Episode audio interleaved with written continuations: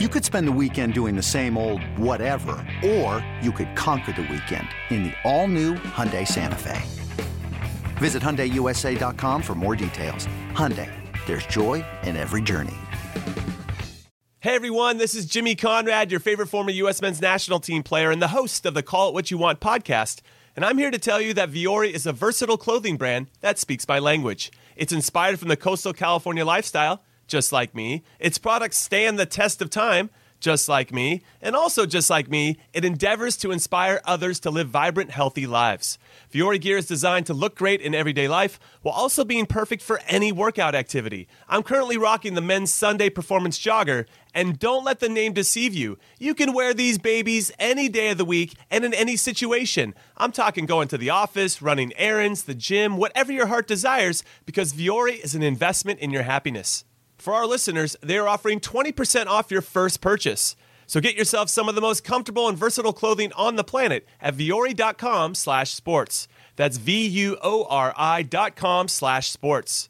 Not only will you receive 20% off your first purchase, but enjoy free shipping on any U.S. orders over $75 and free returns.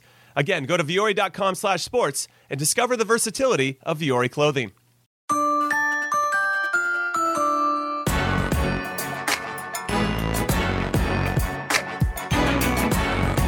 On today's episode of With the First Pick, we'll pick our rookie all pro team, the obvious selections, the biggest surprises, and the even bigger omissions. I'm Ryan Wilson. That's Rick Spielman. This is episode 111. 111. And Rick, how many days until the 2024 NFL draft? Yeah, there's actually 112 days until the 2024 NFL draft. 12 days, and hopefully I can keep my New Year's resolution of being nice to Ryan Wilson. But we all know how those New Year's resolutions go. Usually, after a month of going to the gym, all you're doing, or you just got a new treadmill, next thing you know, it becomes a coat rack. So a month, that's I, a good run. I am trying to get through the end of this month, is what my goal is. Although I know that after 12 more days, I have the opportunity to maybe go in a different direction than you're thinking on some of this. But for the most part, I am here and sticking to my New Year's resolution. Exacerbating matters will be that we'll be spending a lot more face to face time together too as we start our traveling schedule. So that can make things much, much worse, much quicker. And then I'm going to become an expert in the area of coffee because we oh, yeah. took me to all these coffee shops when we had the opportunity.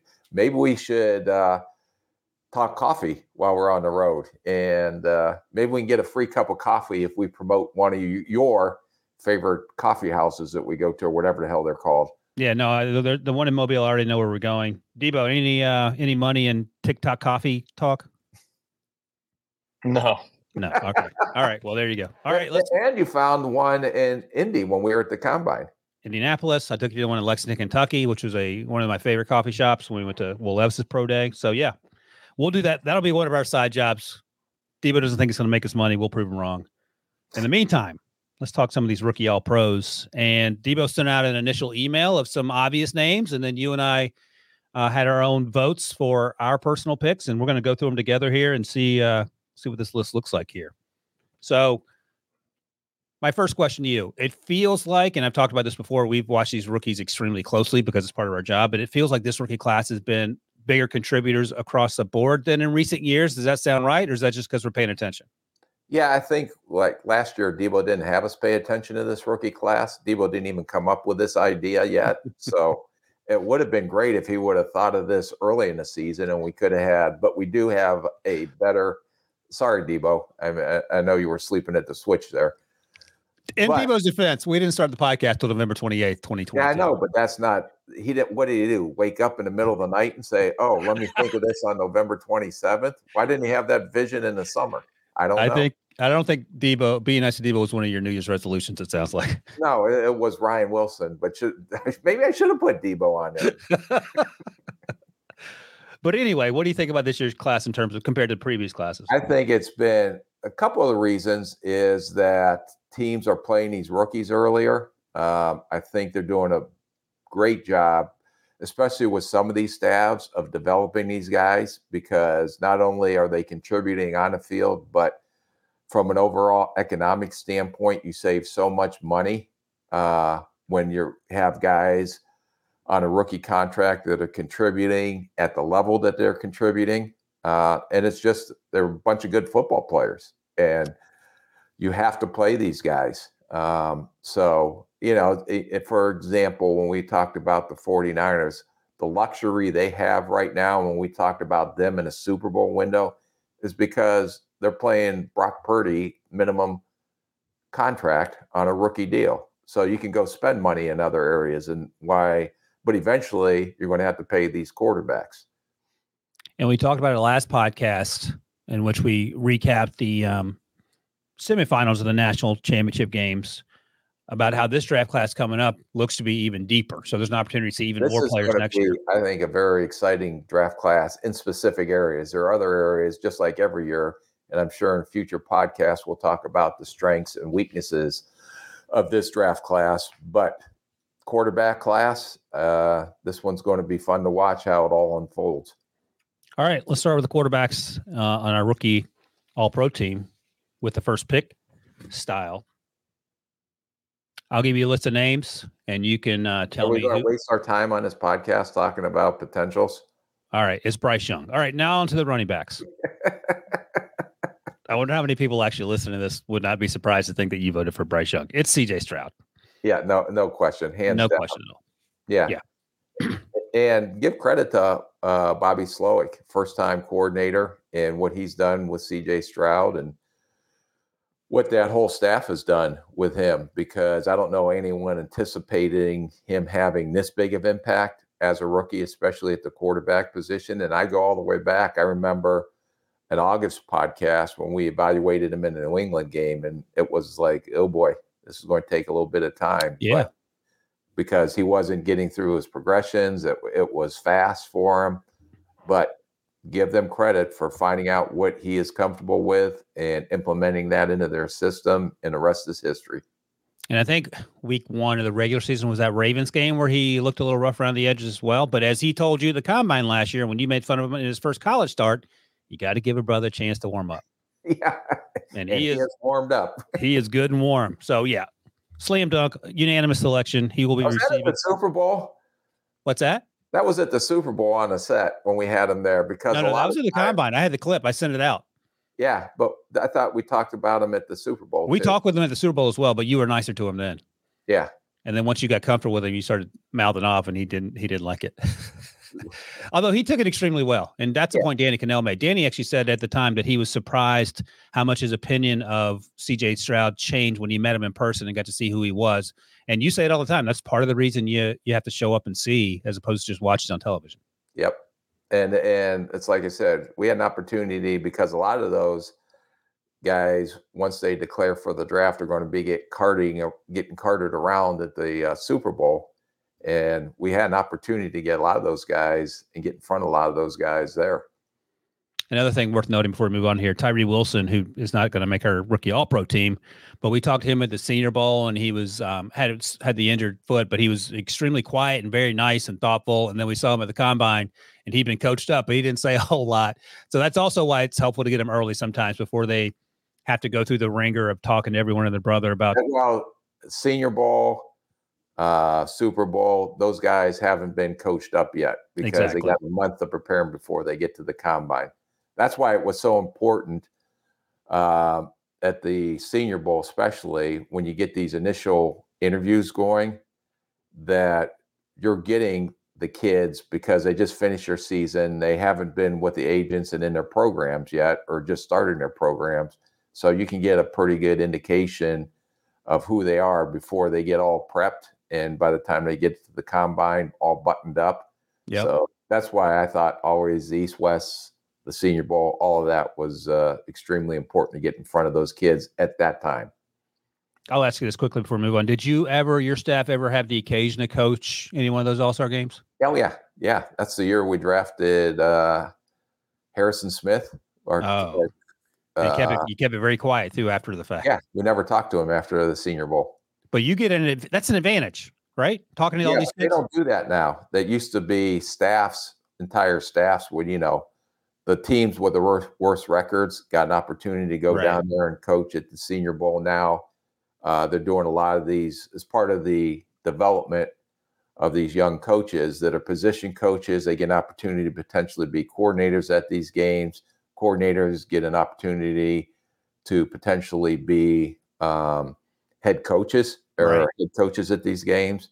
And one of the things I used to do, uh, and I was able to to get access, was I knew our scouts were at you know out there doing their evaluations, and I'd out watching practice, but I'd also go sit in some of these meetings and watch a position coach run a you know an offense or defensive meeting as an entire team, or watch a coordinator uh, as a head coach, and you got pretty good indication of how these guys are. Yeah. And I think you've talked in the past about how you you you've helped people sort of figure out who's who in the zoo when it comes to coaching candidates as well, right? Yes. All right. Do you think I'm coaching material? No, I, you're GM material all the way. I'm just a scout in the corner, just trying to just to support you uh, in this podcast. That's right. Deva's got to change your handle to at scout in the corner. All right. Congratulations, CJ. You're gonna win. I like I just a scout in the corner. I think that's uh That's pretty good. more catchy. that's that's the one you can't trust, but that is your handle. And uh, Debo will be sending CJ a commemorative with the first pick hat that says you're an All Pro. So that's good. All right, running back position candidates, of course, are Jahmyr Gibbs, Bijan Robinson. Let's see if there are any other guys we want to throw in there that had good seasons. Um, Hey, Kyron Chan, if he didn't get hurt, If he doesn't get hurt, oh, well, I'm sorry, Debo. I didn't mean to cut you off. I didn't know you were. We were all three of us on this podcast. did you say this? Did you guys say both say De'Von Achane? I said Kyren Williams. If he didn't, and then Debo was. I think that's who. You know what's funny? Kyren's a year two guy. Is he? Yeah, because Oh, when we oh. talk, I I, I oh, wasn't sure. I wasn't sure if you realized that or not because we would talk about the rookie Rams class and you would always mention Kyren. I just thought maybe you meant you thought he's a young guy, but he actually is a year two guy. So you were yelling at Debo for saying De'Von Achane, so you could say Kyren Williams. I'll just go back in the corner. Let me just go back and sit in my corner. oh, but just so you know, Debo has a voodoo doll and he's been stabbing it, and that's how he gets you to mess up. It- it- this is not uncommon for Debo type stuff. So Uh, De'Von Achane got injured. He's been in and out with injuries, but he has certainly played at an extremely high level. Uh, he's averaging eight yards per rush. Is that good? That's not bad. That's not bad. Uh, by comparison, Jahmyr's at 5.4 yards and Bijan's at 4.7. Uh, we are unanimously, we unanimously agree that is Rick. We went with Jahmyr Gibbs. Yes, and the only thing that I would another player that be an honorable mention for me until he blew his ACL out, and then he was have it didn't play much early in the season was Mitchell, the uh, that was in Baltimore was having pretty- Mitchell, and I'll tell you this, he was averaging 8.4 yards per rush. right. So I'm just trying to look at the stats here quickly. He only had 47 rushing attempts. Jahmyr had 169 and Bijan had 203. I think it's fair to say that Bijan wasn't consistently adequately used in Atlanta. Would you agree with that? I would agree one hundred percent. Whereas Jahmyr got up to a slow start and people were asking Dan Campbell why he's not playing enough. Go ahead. It's not a slow start. Okay, slow I- usage. Sorry. slow usage, not Yeah. that they wouldn't have had an impact. Look at I remember Justin Jefferson didn't play for us for the first couple games early. He was a rotational guy. And then all of a sudden they figured out that he's pretty good and that was a tough one to figure out, wasn't it? who will So- have a better career, Jahmyr or Bijan? Mm. And maybe, maybe assume that Arthur Smith does not have that job next year. Yeah. Oh, here, let me it's hypothetically, you don't have to read anything, anything into this just so we can jumpstart the conversation. Let's say Ben Johnson is the Falcons coach and he has Bijan and those playmakers at his disposal. Then who has the next the best career of the next five years or so? Bijan by far. Good Lord, he didn't even hesitate, Debo. all right. You heard it first. You heard it here first. Arthur Blank. The answer to all your problems. Well, you got to get a quarterback. But um, once you do that and get a head coach, you're you're good to go. All right, congratulations, Jahmyr. Rick will hand deliver the your hat, your commemorative hat. So look look forward to seeing that. All right, I don't even think that's too controversial. Is that controversial, J- uh, Debo Jahmyr over Bijan? No, I think an all pro team is is based more on It's a production rookie for the given year. Team. It's not an all pro team. Emphasize the year, rookie in front of it. It is rookie all pro. So with the first pick, rookie all pro I team. know, he didn't say that. He just said all pro team. You keep coming at Debo and he keeps coming back at you. I would be careful, Rick. Tread lightly, my friend. I, I forgot he's the owner. I'm just the guy in the corner sitting. and he has the voodoo doll. I hope Rick doesn't pick Ja'Marr Chase for this next position. uh, Rick Ja'Marr Chase is not a rookie. All right, so we're going to the rookie class, and it would not be a rookie class if Puka Spielman did not select Puka Spielman. So that Puka Nacua was in. I mean, there's no No- ifs, ands, or buts about it. question. Yeah. 100 receptions, 101 receptions, excuse me, over 1,400 yards, five touchdowns. We talked about him each and every week when we were doing the um, top five rookie performances earlier in the season. And then things get a little interesting. So we both agree Jordan Addison is very deserving and 66 receptions, 854 yards, nine touchdowns. And he did some of that damage without Kirk Cousins because Kurt went down with the injury. And I think he was the fourth, either the third or fourth wide receiver drafted. And you could argue he should have been the first. And that brings us to wide receiver three on the rookie all pro team. The choices are Rashee Rice, who did come along slowly at first, unlike um, Jahmyr. He did start slow and, and sort of uh, was used more f- frequently and got hotter. He struggled with drops at times. And then Zay Flowers, who maybe the twitchiest wide receiver in this draft class, he struggled with drops throughout, but he has also made some big boy plays as well. Who'd you go with, Rick? Oh, I went with Zay Flowers because he had an impact immediately as a rookie, and he's their number one receiver, in my opinion. I know they have OBJ, they have Bateman, but I think he was the receiver that Lamar really connected with and had a rapport with, and you can see that the way they play together. But I thought he had a bigger impact through the entire season than Rashee Rice has, but Rashee's come on as of late. Yeah, I don't disagree with any of that. Um, so let me throw some more numbers at you, see if we can come to a decision here. Rashee had 79 It's receptions. decision. The decision are, did you not make the decision yet? I'm sorry, boss. I went with Rashee, but I thought we could come to a consensus here because we can't. We can only have three. Debo, yeah, the consensus is is Zay Flowers.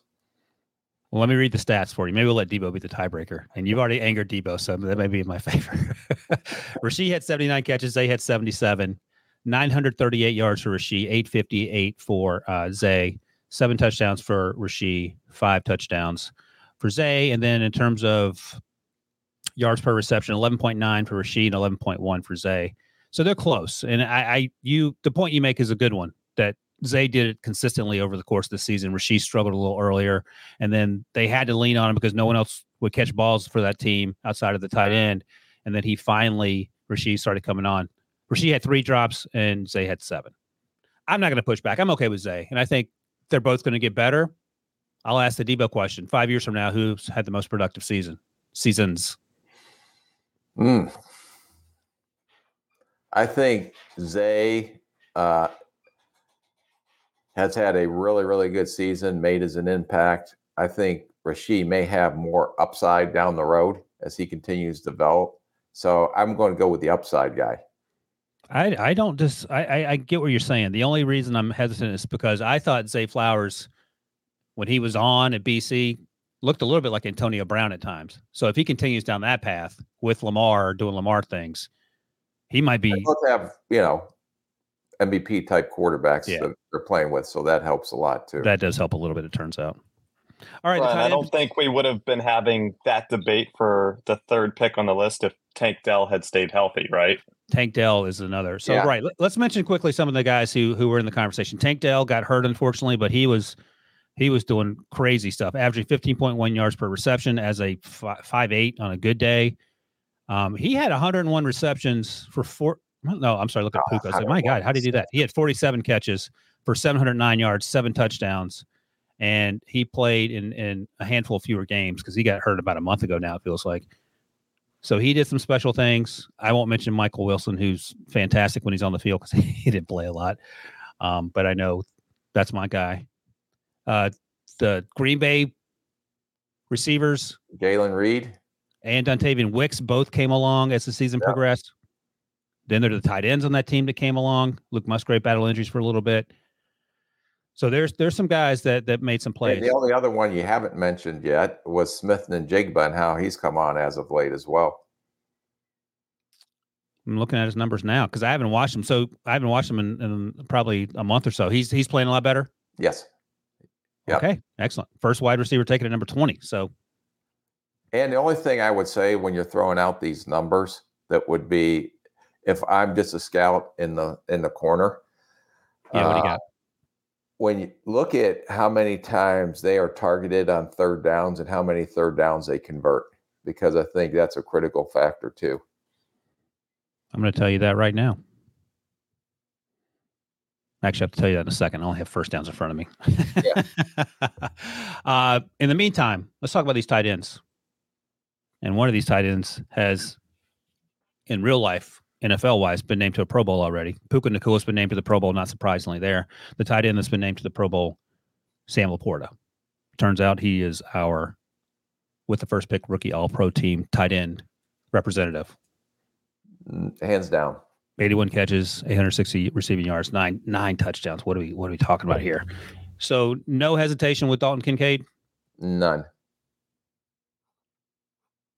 Dalton Kincaid had 589 receiving yards and two touchdowns. So, and there's some other targets.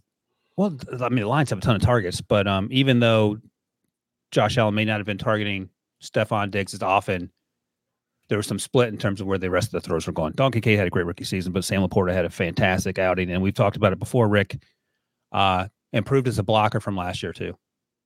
I thought he was a pretty decent blocker coming out, but he does it all. Uh, and uh, some of the people that I talked to in Detroit thought that he was he had George Kittle type skills, which is starting to show up. Yeah, not getting any pushback from me on that one. Uh, my next question for you is going to be redraft. He's a he's a first round pick. Oh yeah, he's first tight end off the board. Yeah, that that's not even controversial. It feels like. All right, let's take a quick break. and When we come back, we'll hit the most important group of guys on the opposite side of the ball. The five fat guys charged with protecting the quarterback. Right I don't think you can say that on air. Robert Half research indicates 9 out of 10 hiring managers are having difficulty hiring. If you have open roles, chances are you're feeling this too. That's why you need Robert Half. Our specialized recruiting professionals engage with our proprietary AI to connect businesses of all sizes with highly skilled talent in finance and accounting, technology, marketing and creative, legal, and administrative and customer support. At Robert Half, we know talent. Visit RobertHalf.com today. eBay Motors is here for the ride. Remember when you first saw the potential? And then through some elbow grease, fresh installs, and a whole lot of love, you transformed 100,000 miles and a body full of rust into a drive that's all your own. Look to your left, look to your right. It's official. No one's got a ride like this. There's nothing else that sounds like, feels like, or looks like the set of wheels in your garage. With over 122 million parts, you can make sure your number one ride or die stays running smoothly. So there's no limit to how far you can take it. Brake kits, turbochargers, engines, exhaust kits, roof racks, LED headlights, bumpers, whatever your baby needs, eBay Motors has it. And with eBay Guaranteed Fit, it's guaranteed to fit your ride the first time, every time, or your money back. Plus, at these prices, well, you're burning rubber, not cash. Keep your ride or die alive at ebaymotors.com. Eligible items only. Exclusions apply. All right, Rick, I check real quick uh, about the third down conversions for these wide receivers that you were eager to find out about. Jordan Addison on third down, averaging 19 point yards, 19 yards per reception. Puka's at 16.7. Sam LaPorta is at 10.3. And Rashee and Zay Flowers are, are tied at 11.6. So they're they're making plays on third down as well. So there you go. Still good, it turns out. They all are. They all are indeed. All right. Let's talk about these offensive linemen. And tell me if you have any pushback here. Right tackle or one of the offensive tackles, because we're going to mix this up here. Just offensive tackle in general. Dewan Jones. So, uh, 50 50. What does that mean, 50 50? You're not sold on Dawand Jones as, as a candidate? I was, and then he kind of sputtered down the stretch, and then he got hurt. He got hurt. Okay. Uh, the, the only one that I would challenge at right tackle was uh, Darnell Wright at Chicago, who Okay, played yeah. as the season went along. But that's the only reason I bring that up. No, that's a good reason to bring it up. And we'll just do the tackles in general because I don't know if we have a, a left tackle specific on the on the playing card here. Paris Johnson Jr., the sixth overall pick. I think he started every single game for the Yeah. Cardinals. And then Darnell Wright. And Broderick Jones has started playing right tackle as of late, probably the last month and a half, two months of the season, maybe for the Steelers. I don't know if he makes this round of cuts, however. So we have to name two.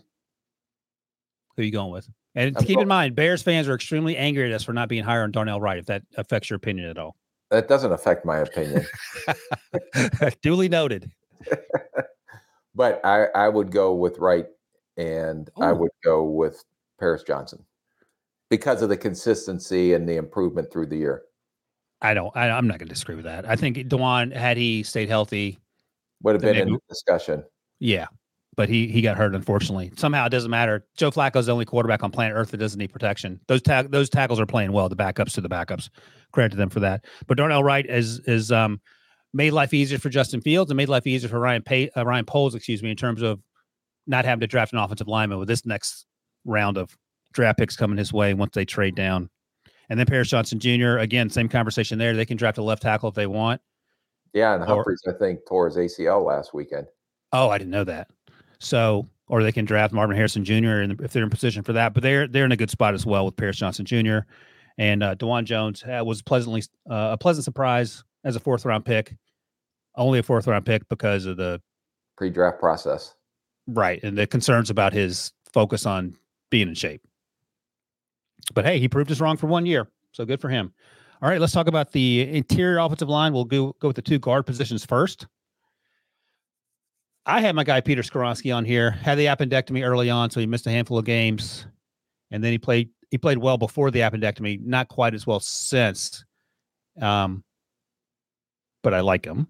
That said, he's in the conversation with O'Cyrus Torrence, who would have been a first round pick, but there was some uh, late in the draft process injury concerns that I think saw him fall out of the first round. He's been healthy and he's been playing. He's played in 16 games so far, and he's he's been in terms of uh, the number of times he gets beaten. He's at 3.3 percent, which is uh, behind only Skoronski, Dawand, and Dawand Jones among the rookies, offensive linemen. So that's certainly noteworthy. And then, of course, there's Kyren Williams' teammate, Steve Avila, second round pick, who's been playing uh, guard every single start this season, 16 games, and he's playing at a high percent. And his uh, getting beat percentage is 3.6 percent. And he's right behind O'Cyrus Torrence. So those are the candidates for me. Who do you like? Well, those are the guys for me too. Can I have the same guys? Oh, we're, we're gonna we're Xing out Skoronski. Yeah, no, but I, I would go with uh Torrence and I would go with Avila. Okay, yeah, I didn't know if I was I would be able to convince you that Skoronski deserves a little love there, but the No, injury, he does. He does. but he's going to have to be the he'll be the honorable mention behind Yeah. O'Cyrus and, and Steve Avila. No, I think that's right. How hard is it to be an interior offensive lineman, or for that matter, any offensive lineman, and start as a rookie and have the success that these players have had? It helps when you have bumpers on Yeah. the sides of them, but it's a whole different game from a- speed standpoint and how quickly things happen. But these guys were all high level players coming out, and they uh, and I think those offensive line coaches developed these guys and did a great job with them as well because it's part of it. But I always looked at where were they at week one and where they're at now, and I think these guys both consistently climbed as they went through the season. That even speaks uh, perhaps higher Peter Skoronski, who moved from left tackle to interior, played at a high level early on before the appendectomy. I think me- he'll be an eventual Pro Bowler. Yeah.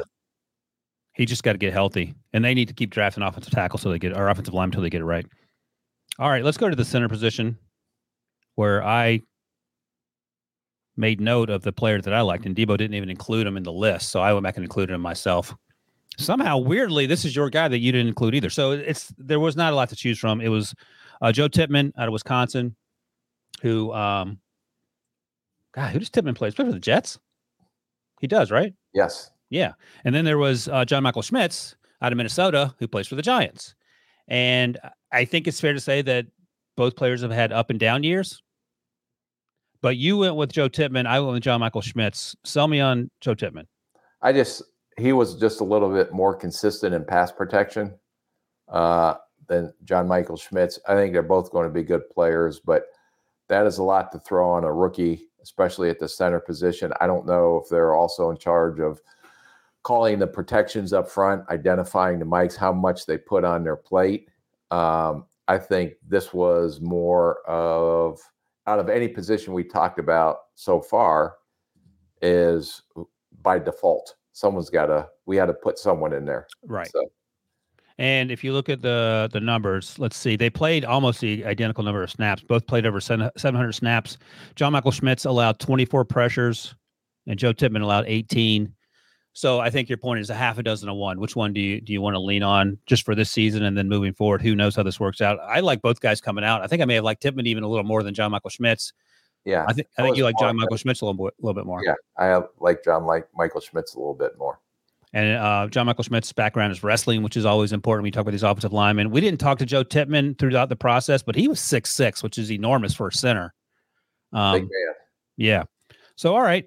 Congratulations, Joe Tippmann. You can send John Michael Schmitz. You're with the first pick hat. If you feel sorry for him, it's up to you. All right, Rick. That's the offensive side of the ball. Going to the defense.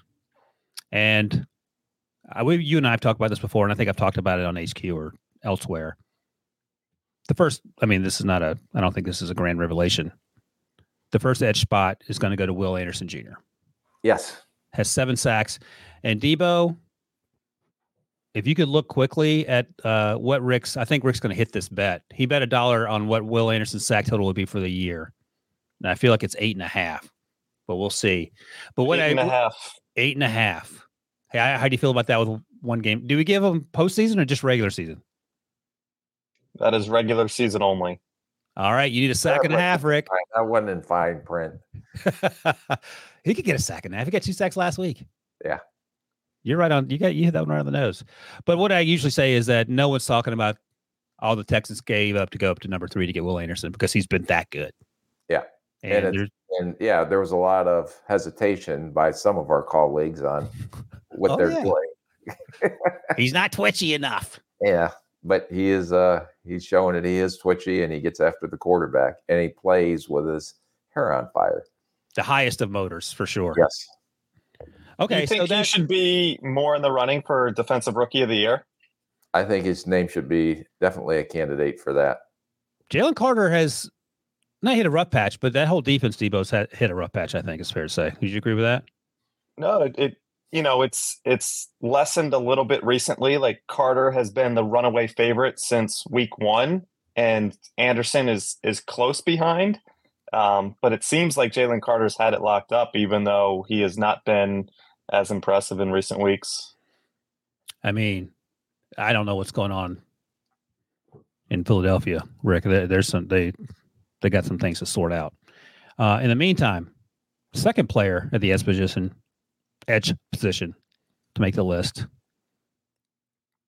and it came down to get the names right here. Oh yeah, Byron Young, who we talked about earlier in the season, having a fantastic season, and Tuli Tuipulotu. Now Byron Young has played something like four million snaps. He's played a ton of snaps. It's so funny how much he's played. Um, less so for for Tuli and even Will by comparison. But who'd you go with? I went with Tuli, although I'm a big uh Byron Young fan. I agree. I went with Tuli as well, and I think Tuli has had an opportunity to play um, on a team where some. Yeah, I'm not mistaken. They've they move him up and down the line because sometimes I think he rushed from the inside as well. That's right. where, uh, you know, Byron Young is just an edge rusher, a really good edge rusher for a rookie. Uh, but to me, my tiebreaker was the ability to move up and down the line to try to create mismatches potentially versus a guard, but he can still rush off the edge, which gives uh, gives a team more value. Will Anderson leads all rookies in terms of pressuring the quarterback. He does it 15.7% of the time he's on the field. and Tuli is sixth at 11.7%. Our guy Byron Young, who has played 300 more snaps than Will and about 100 more than Tuli, at pressures the quarterback at about 10% of the, the snaps he's on the field. He's had a great season. There's no doubt about it, especially given that he was a third round pick and Will was first and Tuli was a number two, a second round pick. And we talk all the time about how well the Rams have done with their, their draft class here. But um, Will Anderson, Tuli Tuipulotu, they get our nods as a rookie all pros with the first pick style. You okay with that? Yeah, although I, if someone wants to complain about not having Byron Young up there, I'm not going to fight that either. No, no doubt about it. He's had a great season, but Debo only gave us two slots, so there's no way the Alabama kids aren't making it, and there was one slot left. it's gonna be hilarious when Bryce Young asks you why he didn't make our with the first pick rookie All Pro team. Um, all right, next up, defensive tackle. We get two spots here too. We're going to rubber stamp Jalen Carter, even though he's hit uh, less productive weeks. Yeah, yeah, he's rubber stamped. Yeah, I think so too. Six sacks, two forced fumbles, fumble return for touchdown. I mean, if he doesn't do another thing for the next year and a half, I think we're we'll still we can still marvel at what he did as a rookie. Now things get interesting, Rick. Now things get interesting. I didn't ask Lige to make another video to support Kobie Turner, but I should have. And we've talked about Kobie Turner in recent weeks, and, and weeks prior to that, we've talked about Bryan Bresee, the late first round pick of the Saints, who's had a breakout season and playing exactly like uh, many people thought he would once he got healthy. He's he's been so good. So Turner, Kobie has nine sacks, and listen, Debo just mentioned um, Will and and Jalen as potential defensive rookie of the years. I think Kobie Turner is making a, a fine case as well. I think he'll be mentioned there, but if I have to put a dollar on somebody to win whatever the odds are, uh, ten million dollars. Is it one and then plus ten million? he has nine sacks as an interior defensive lineman. That's insane. Yeah, no, and I'm giving him credit for what he is doing, and he's twitchy and he's a pass rusher. But are we basing this on just pass rush? Or are we also basing it on the complete game? I mean, we could do complete game, but pass rush is flashy. Yeah, I know. That's, that's what the attention. media does and the fans. Okay, they just look at numbers and yeah, let's crown him king. There are three candidates to win Defensive Rookie of the Year based on yeah. the odds. It is it is only three people. It's Jalen Carter, Will Anderson, and not far behind. I know these numbers don't mean anything to you, but Kobie Turner's plus five hundred. So that means you know with a significant performance and and maybe lesser performances from Carter and Anderson this weekend, he's he's got a shot. So you saying I should put my dollar to win five hundred dollars on Kobie? We need a strong media narrative for Kobie Turner, but Rick refuses to do it. Rick refuses to do it. Well, he didn't want to budge on Puka Spielman. I budget uh, on Puka Spielman. So, what do you like better? Who do you like better, Puka Spielman or, or Kobie Spielman? Puka. All right, man, the nice sacks. And by the way, Rick, if you bet your dollar now to win 500, you'll get in early because if he has a big week and the other two sort of fall off a little bit, that number's going to go down. So you'll, you'll you're actually losing money in effect. So think about that. No, I'm not. So it goes down. So I win 250 bucks instead of 500 bucks. All right. Well, that's one way of thinking about it. Yeah, I still can't understand why Debo can't explain that betting thing correctly. If you bet 100, you win 500 when it's plus 500. No, it's a and dollar. You take six hundred home and put it in your piggy bank. so is, uh, has Bresee been good enough to to supplant Kobie Turner? What's what's the pick? Rick, I'm going with Bresee. Why? Okay, you have to explain yourself. Why? I mean, he's been don't no no doubt about it. He has played at a high level, but he does not have nine sacks. No, but he's been disruptive and he's came yeah. on as of late. And if you watch, I think he had last week or the week before two sacks in a game. You did. And I just think I, I don't look at just the numbers. Okay, if you're going off who can rush the passer, both of them can rush the passer. But That's if you're true. looking at it as who can play the run as well, then I think Bresee is stronger at the point versus the run than uh, Kobie Turner. Bresee's played 150 fewer sacks or thereabouts, and all told, seven tackles for loss for Bresee and eight for Kobie, and the nine sacks, of course. And then Bryan has four and a half sacks as well. I know you're not going to the numbers, just reading them out for people that are listening. I'm going to split the award. I'm not going to give up on Kobie Turner. I don't want. I don't, feel- I'm not giving up on Kobie. He's a great. no, I mean in terms of this this award here. I know you like him, but I, I we got to split it, Debo. I think uh so we get uh, Jalen Carter and then a half a spot each for Kobie and a half a spot. It's For, a cop out. I don't like it. well, I don't think I'm going to move. Remember, remember Rick's whole thing. Like you Oh, know, that's true. it has to be a pop or a drop. I don't think we could split here. All right. Well, Rick's not going to budge, and I, I'm I like Bresee a lot, so I'm just going to cave. I'm really good in the draft room. Eh, all right, draft the other kid. At Spielman underscore Rick. I know that will create a lot of uh, commentary. I'm Yeah, sorry, That's LJ. definitely our biggest omission. Yeah, I wish I knew how to look for that stuff on my on my Twitter thing.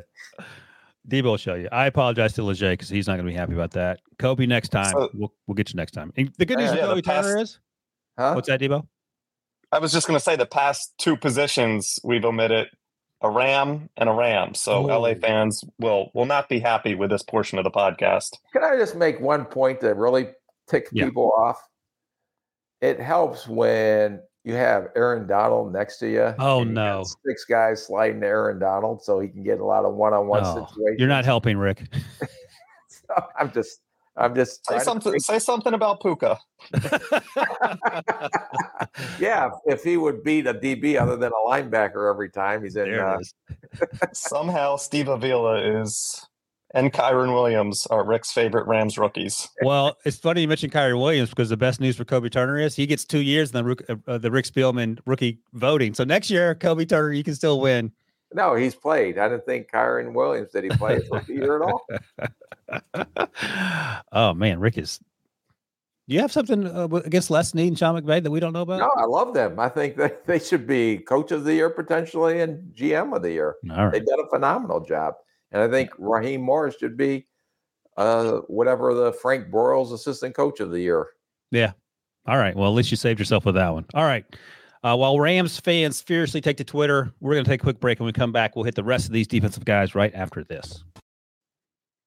All right, Rick, we're going to the linebackers. This episode is brought to you by Progressive Insurance. Whether you love true crime or comedy, celebrity interviews or news, you call the shots on what's in your podcast queue. And guess what? Now you can call them on your auto insurance too with the Name Your Price tool from Progressive.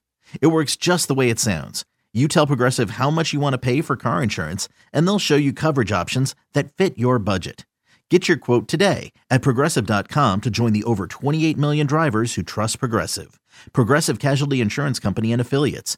Price and coverage match limited by state law. Robert Half research indicates 9 out of 10 hiring managers are having difficulty hiring.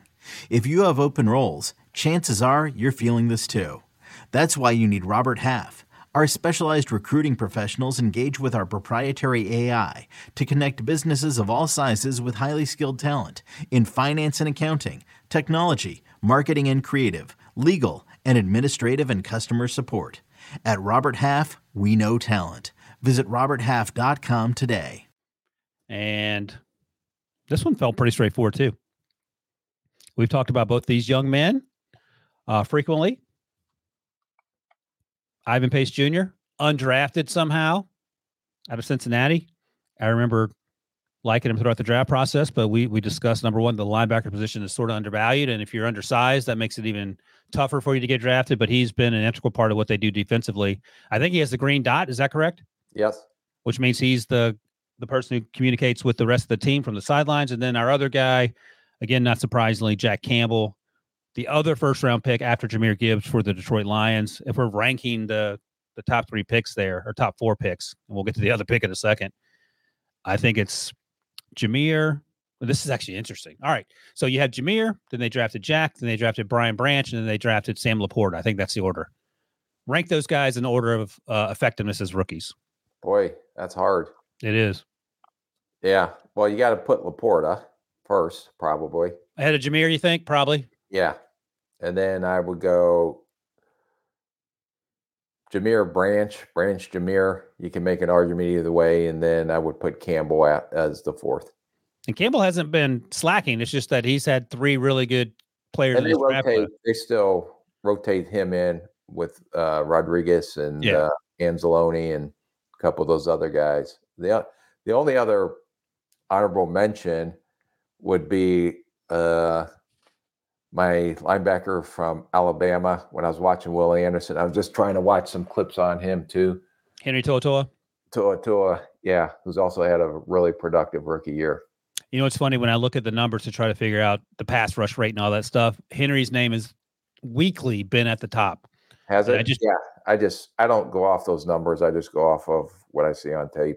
No, I understand that, but I don't have uh, the acumen nor the hours in the day to, to watch Henry To'oTo'o tape when, when Debo gives us all his homework. So I'm just letting you know that he also, according to the to the math nerds, is doing doing pretty well in terms of getting after the quarterback. I'm not I'm not sure how he's doing in coverage. You can tell me that because you've seen him. Yeah, he's okay in coverage. Yeah. But he's been playing really good against the run. I think he's instinctive. Um, wish he was a little more physical at times, but there's Huh. no question that uh, he's he's a good NFL linebacker. Will be a really good NFL linebacker. I don't think we talked to one person throughout the draft process last year that was a bigger Rick Spielman fan than Henry To'oTo'o.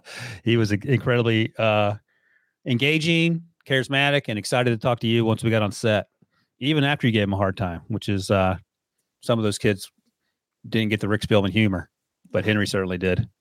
All right, Ivan Pace Jr., congratulations to you and to Jack Campbell. I think it's probably not a stretch to say that Ivan Pace played better than Jack and obviously Yeah. played more often.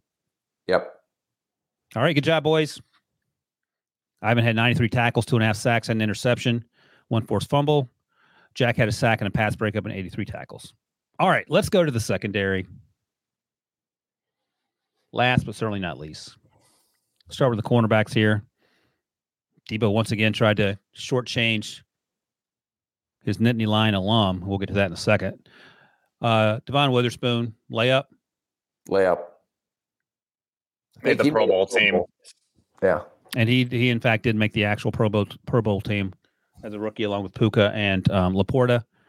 And I mean, he played outside primarily in college. They move him all over the place. He can play inside, and he plays with an edge, both physically down the field and coming downhill in the run game. I don't know what the holes in his game are. He he was very much worth that fifth overall pick. I ask a question, Debo? Since apparently I'm picking on you today, when you send these rundowns, and underneath his name it says interception, interception, touchdown. Does it? Does that mean he's had two interceptions and one was for a touchdown? I mean, but you know, one forced fumble, three uh, numeric numbers next to the stat would be incredibly easier to understand. We got to question the the school system in Ohio because Rick doesn't understand grading or numbers. Look look all that he over, overcame to get to where he got in life. Debo, imagine if he actually had some schooling. He, he could be Yeah, and could do you imagine that I tested out a calculus in college? I never had to take a math test. That's hard to believe, Debo. uh, Debo's beside himself. He's just stabbing that that Rick Spielman voodoo doll. See what's next. All right. So De- Devon Witherspoon, congratulations, and we will get his final numbers for clarification for Rick shortly. All right. Next up. Initially in the email, Debo had DJ Turner here, and we've talked about DJ Turner. He had a really good season for Cincinnati for sure. But I was like, Debo, how can you leave out my guy Joey Porter Jr. 32nd overall pick, top of the second round because there's only 31 picks last draft. He has an interception, comma 10 pass breakups, and he's gotten flagged four or five times for mostly either DPI or, or handsy downfield, but certainly much better than what we saw last year. And he has been critically important to what they've been able to do because it has allowed Patrick Peterson to play deep safety now. Minkah's been out with injuries, have had some other injuries at the safety position, and that's been critical for sort of duct taping that defense together. I would say he's exceeded my expectations by a large margin. Would you agree with that? Yeah, well, I liked him coming out as well. So We were Uh, stiffness, though, right? yeah, there was a little tightness, but he to me was from press coverage the most physical corner we saw last year with getting his hands on receivers, and he was too grabby down the field. But I think we went back, if I recall, um, and against Ohio State, he had a good matchup, pretty good Yeah. matchup against those those lads. Absolutely. Uh, top 15 pick if you were coming out, we were redrafting. Yeah, yeah, I think he may be the, the beside it was it Witherspoon and who was the next corner? Emmanuel Forbes was up there, Christian Gonzalez, and then Emmanuel Forbes, I believe. Yeah, Gonzalez was hurt all year, so jury's still out on him. He played great before he got hurt, but yeah, not Yeah. didn't play very much. But let's say Gonzalez continued like he was playing, he would have been on this list probably and been Yeah. number two. Then I would think Porter would have been number three. Yeah, hopefully Emmanuel Forbes can regroup because he was coming out. He was a ball hawking machine, and he's he hit a couple couple rough patches uh, throughout the Forbes course. was 16, Gonzalez 17. I think, you know, Oh. there's that thought just that Gonzalez was actually the second off the board, but it was actually Forbes. That's right, because that's when the Steelers traded it up, Pat traded down, Washington like Forbes all the time, and then Gonzalez. slipped. That's that's crazy. All right, and then a few picks later, after Gonzalez, the Giants took Deonte Banks, who we talked to at the combine, and he was a little quirky, but ton of confidence. And you didn't care about the quirkiness; you cared about the confidence. And he plays with that confidence, and he plays with the physicality, he plays with the speed, all the things we saw at Maryland. And um, how do you feel about him being our, our cornerback three on this list? Yeah, because they play a lot of man coverage, so they put him on, and I thought that that's his best attribute is man coverage, and I think that he played very well. I didn't think he was above those other two, but I think Okay. he would be a good corner in this league for for a long time as long as he stays healthy. two interceptions, 11 pass breakups, and he is long and fast. And Deonte and Joey Porter Jr. got in over Tyrique Stevenson. And Tyrique, another draft pick of the Bears, who quietly also had a really good draft. And he has played a lot of football, and he has played a lot of football at a pretty high level. And uh, again, making Ryan Poles' job easier as they sort out what they're going to have to do in this offseason that we'll talk about nonstop, I'm sure. But um, we, you and I talked about him, and we kept coming back to the UNC game where he looked lost. Yeah, He looked like he hadn't played football, and then just shows to goes to, goes to show that you can bounce back. He was at the Senior Bowl, had a had a pretty good week. I don't think it was anything noteworthy, but he didn't hurt himself. And then, how do you go from that, Rick, when you're evaluating him in the in the fall, and you may have not great feelings about him, to being talked into liking him throughout the process? Well, that's where you the coaches come into place and the scheme comes into place and what we're going to ask him to do, which may be different than what Miami and Florida was going to ask him to do. Um, so and he was okay earlier in the year, uh, but really has came on like gangbusters as of late. And uh, that's where it's so important when the uh, front office and the head coaching st- and the coaches have to work together to identify what characteristics and physical characteristics are going to fit our scheme. And this is why we may take this guy over another team because he's going to fit our scheme better. I know I've asked you this before, probably talking about another player, but just in general, are you drafting a Tyrique Stevenson because you know you got to face Justin Jefferson twice a year?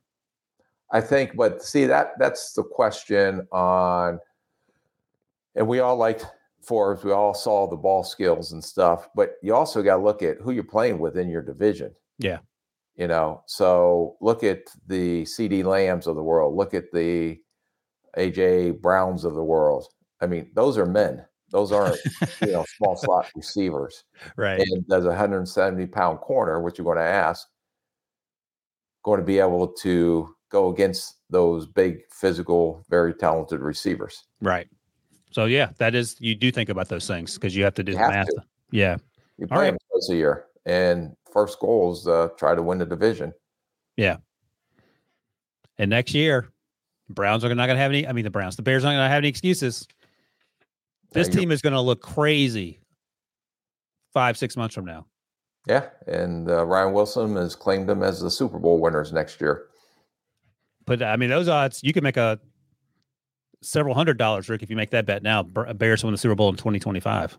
Well, if it's like one to three thousand plus three thousand, then I can win three thousand dollars with the one dollar. One dollar bet. I mean, you, you pay off your house. a couple of dollar bets. All right. Finally, let's get to the safeties here. You, we sort of snuck uh, sneak peeked it earlier. Brian Branch. I mean, he's been a revelation. They had four, basically four first round picks, two of which they got in the second round, in Sam LaPorta and Brian Branch. And we've talked to every time we talk about Brian Branch, I bring it up. Uh, we got distracted by the four five eight, and we shouldn't have. Right. Just like the Puka Nacuas of the world. Right. And he has been, I would imagine, Aaron Glenn, the defensive coordinator, was pleasantly surprised with how good and how how quickly Brian Branch was played as well as he did. Yeah. Yeah. And uh yeah, no, he I don't know why he but he missed some time with an ankle early. Um, but he's had a uh really, really good rookie year. And if you note on the rundown there, three interceptions, comma interception for touchdown. That was week one against Patrick Mahomes. So I don't know, is that four interceptions total, or is that just three interceptions and one of those interceptions were for a touchdown? It's hard to really decipher what is being produced for us. that is the that is the great mystery that we may never solve. But I, I do recall that that one of the interceptions was week one against Patrick Mahomes that he took to the house, which is a great way to start your career for sure. Yep. So is it four total or is it three total? And one of those were for an interception. D- Debo, do you want to defend yourself? Not really.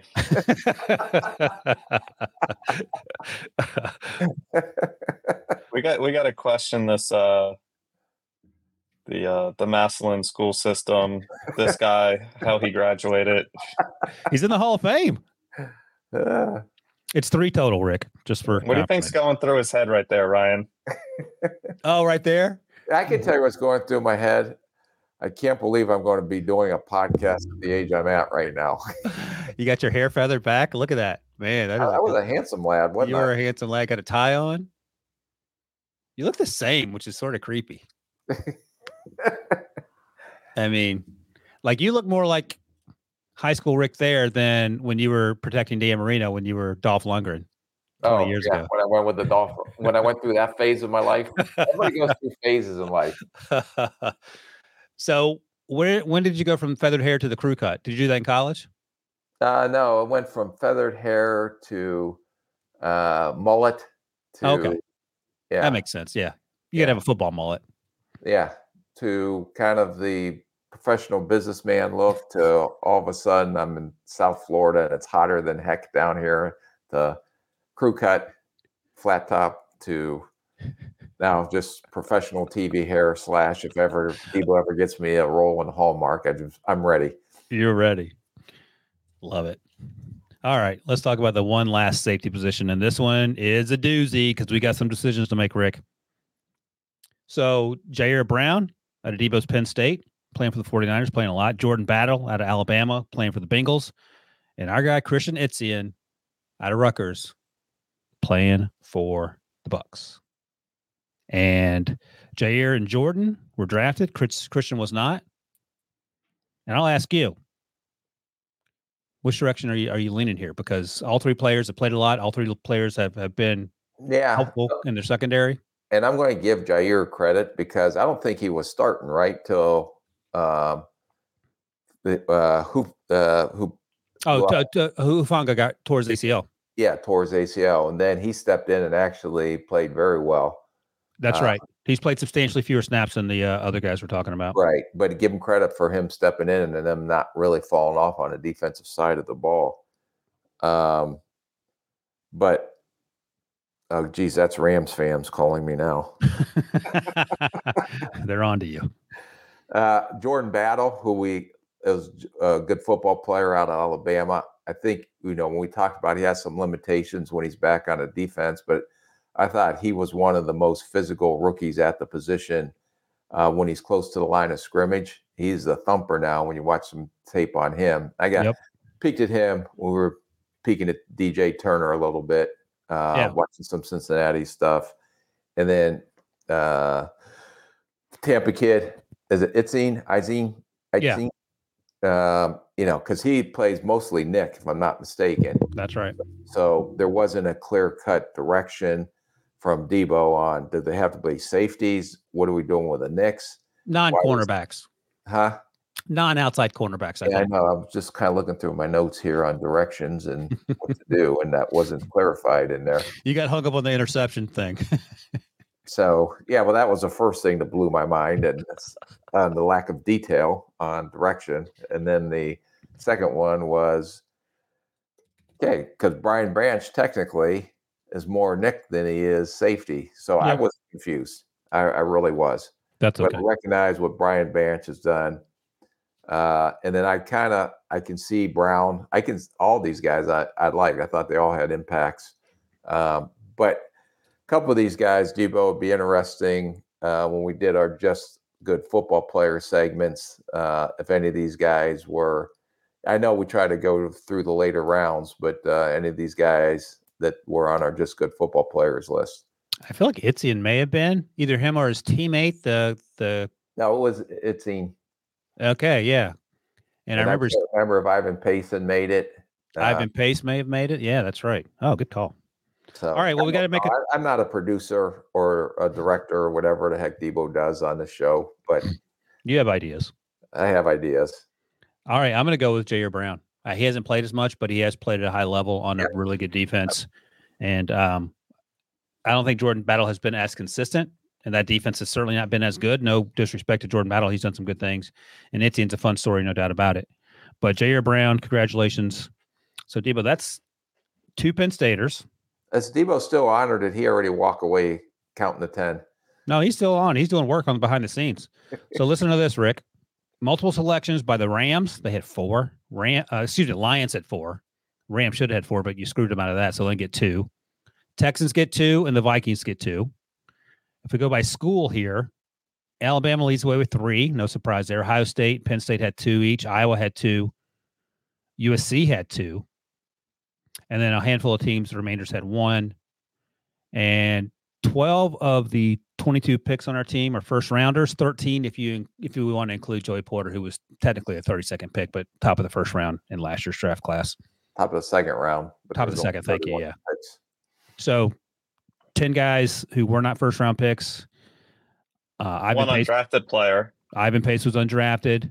Puka was a fifth round pick. Players. Who's the other one? Eighteen. Oh, we didn't put him on the list. He was on the he was the finalist, but oh, um, Ji'Ayir Brown made it. Yeah. Okay. But he was in he was certainly in the, in the mix, no doubt about it. Dang. All right. I think that's it. Good job. If Kobie Turner has four sacks this week, we're we're making an adjustment. Oh yeah, have to do a voiceover for our, for our final list. You're living uh you're living dangerously, Rick, with these Rams fans and Lige. Oh, all right. Just I want to see him when he's uh when they don't have uh Aaron Donald next to him. Oh gosh, he's doubling down on the Aaron Donald thing. all right. What happened with Kobie Turner? oh, he came out of he came out of hiding to talk at you, Rick. That's great. All right, so next week, next Tuesday, we'll be recapping the um, NFL, uh, the NFL, the, the college football championship, Michigan versus Washington. And while we got you, here, Rick, you want to make any bold predictions about that game? Uh, Washington. Okay. I feel like I would like to see Washington win. I think there'll be a more high-powered offense, which isn't some grand proclamation, but I think that that Michigan defense is going to be interesting to see how Michael Penix Jr. And responds. It's amazing Michigan with maybe not as many top-round talent players that Washington has, but how well they are coached and how well they play together as a unit, offensively and defensively. Absolutely, and the Washington offensive line is a really good unit but they're gonna they're gonna have some they're gonna have the hands full on Monday night. So we'll be back Tuesday to talk about that. We're going to do a full mock draft on Thursday with, you know, the top of the draft order completely set. So our, our next full mock draft coming Thursday. Are you going to give directions a little bit clearer, Debo, so I understand what I should get prepared for for these shows? The only directions you need is that it's all seven rounds. so start start grinding tape, Rick. Start grinding tape. And uh, by the way, my next mock draft for the website comes out Monday too, so look for that. Oh, I'll be on pins and needles. Pins and needles. Might be a draft trade at the top. Look for that. All right. Thank you to all who watch and listen and the comments you leave. And remember, if you want to leave a five star review, you can do that on Apple Podcasts, FCS or FBS player, draft eligible who's coming out. We'd love to talk about him. That is episode 111 in the books. Thank you guys, and we will see you next week.